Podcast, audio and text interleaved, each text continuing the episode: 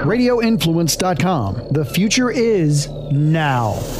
This is the Cannabis Podcast powered by Trulieve on Radio Influence. It's an inside look and the scientific facts in and around the world of medical cannabis. Now, here is your host, Ian Beckles. Hello, everybody. This is Ian Beckles, and welcome back to the Cannabis Podcast. There's a whole lot to talk about. The the in topic in cannabis right now is vaping. And, you know, it's getting now to where, you know, it's starting to get a little bit scary. You know, when you talk about people vaping, I know there's a lot more people vaping cigarettes or nicotine, but there's a lot of people vaping cannabis. Uh, I'm not a vapor. I mean, I will hit it up every once in a while. Uh, I'm more of the natural type of guy. I'm going, I go more towards the flower. Um, but it's to a point now where uh, it's becoming a crisis. And I know people have asked me before to talk about cannabis stocks. I'm not really in the stock market like that, so I don't want to give anybody any stock advice, but I guess cannabis stocks are taking a big hit because of this vaping crisis. And, you know, it's, it's something that is accelerating as we go. And you're hearing about it every single day. Uh, you know, Juul and a bunch of other companies are being sued and a bunch of people are dishing out a whole lot of money. But, you know, this is not, this is not a joke and we, everybody should take it seriously. Um, Utah school district, they've installed vape detectors in their bathroom. Okay. Um, they're shelling out a bunch of money to install anti-vape detectors the numbers, everybody, federal officials said there have been at least 1,080 injuries and 18 deaths connected to e-cigarettes and battery powered devices, which uh, basically uh, will help you smoke marijuana as well. So is it a ridiculous amount of deaths? No. Is it enough to be concerned? I would say so. I would say so. You know, a lot of times when you see somebody on a football field collapse from whatever and die, you you got to think there was some other kind of situation going on. I think that's probably the same case with this. But be careful, and you should get yourself checked. Make sure you have a strong heart. Make sure you're strong lungs, and you're a strong person. But obviously, it's becoming a big deal uh, if a school district is going to be installing vape detectors because you can, you know, ban vapes in school but your kids are going to vape in the bathroom, okay? Your kids can vape in class if they're sneaky enough. I would have. I would have figured out a way to vape in class for sure. So, you know, this is becoming a big deal. Once again, 18 deaths, you know, it's, it's a big country. There's a lot of people vaping. Um, and a thousand injuries. Okay. Could, could be a bigger number, but that's enough for us to at least take heed to what's going on. That's for sure. Now, we want you know, we, are I am a proponent of marijuana, and I, I, know for a fact it does more good than it does bad. Um, and one of the downfalls with marijuana was that banks were not accepting marijuana money. And the thing, I guess, right now in the last quarter, the feds report that uh, number of banks accepting marijuana businesses is growing exponentially. As of June 30th, there was 553 banks and 162 credit unions that submitted documents indicating that we're providing financial services to state legal cannabis businesses. And um, that's up from 493 493 to 553 and 140 to 162. So the numbers are going up.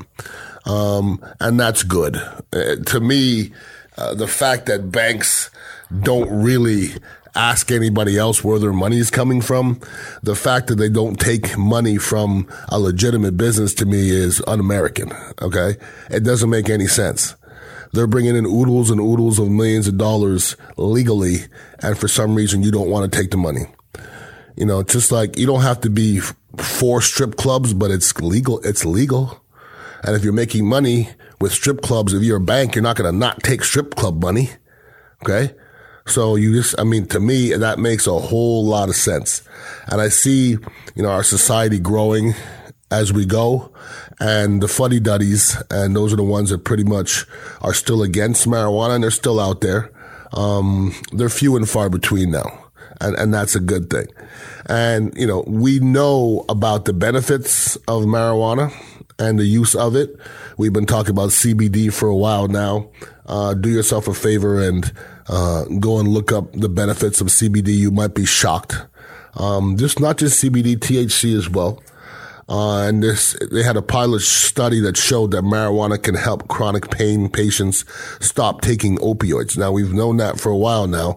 And to me, that's one of the, you know, biggest ups, I guess, of marijuana. Okay.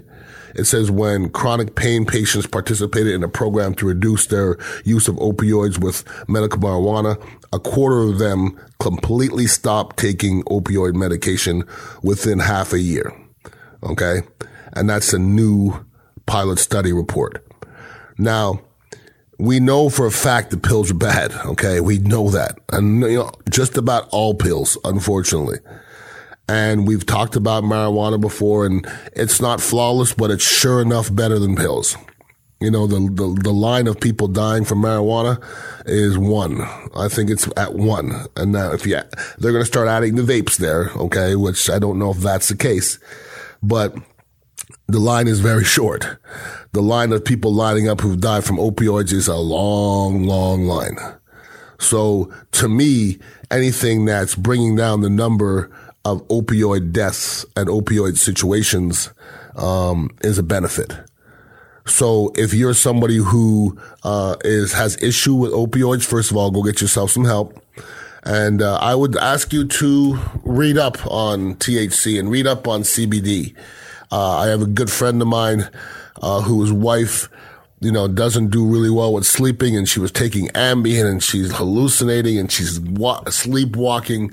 And finally she went to the, she went to True Trulieve actually and she found a pen that would, I mean, actually she smokes flower. It's CBD flower and that puts her to sleep at night. It doesn't get her high. She just goes to sleep at night. So, you know, once again, this is something that doesn't have to get you high, people. I'm okay with getting high, but it doesn't have to get you high. There's some people out there that are so against marijuana because it gets you high. I see people pounding their pounding the desk. I won't smoke marijuana. That's just the stigma that's been in you and instilled in you for many, many years. I, I somebody at the bar the other day, he was, was talking to his son. I'm not going to smoke marijuana as he's sitting there. And the son says, you drink whiskey all day but he won't smoke a joint. But you're smoking, drinking whiskey all day. Dude, look at the studies. I'm pretty sure drink, drinking whiskey all day is not good for you. Okay. But he won't smoke a joint. So the same, you know, you're, you're smoking, you're drinking all that whiskey, doing all those terrible things with your body, and you won't put the one thing in your body that would actually help you. So to me, people, it's all about knowledge. It's all about knowing what you're putting in your body all about knowing the alternatives and marijuana definitely is an alternative and uh, hopefully you're you're figuring that out and it's not what it used to be either you know i didn't indulge till i was 35 years old. I remember looking at some of the marijuana they had way back when. Doesn't look like it looks now. Now it's beautiful looking with crystals and all kind of colors and all kind of stuff now. But it used to be just seeds and butter it was terrible looking. It's a different situation now. So just do me a favor. If you haven't indulged and you haven't looked into it a long time, please do because it's changing exponentially every single day, every single week, every single month. If anybody has any questions for me about cannabis, it's Ian Beckles at radioinfluence.com. Uh, there's a lot of questions out there, and I love to hear the questions because I'm trying to learn myself. Uh, get out there and, and, read a little bit and maybe uh, enlighten me because once again, I'm trying to learn as, as much as you guys are. But get out there sometime this week, either smoke or vape very carefully or eat something delicious that has a little cannabis in it. I know I will. Have a wonderful weekend and be cool. Peace out. For more information on medical cannabis, make sure to visit Trulieve on Twitter at Trulieve or Trulieve.com. That's T R U L I E V E dot com. Also, make sure to follow Ian Beckles on Twitter at Ian Beckles. This has been the Cannabis Podcast, powered by Trulieve on Radio Influence.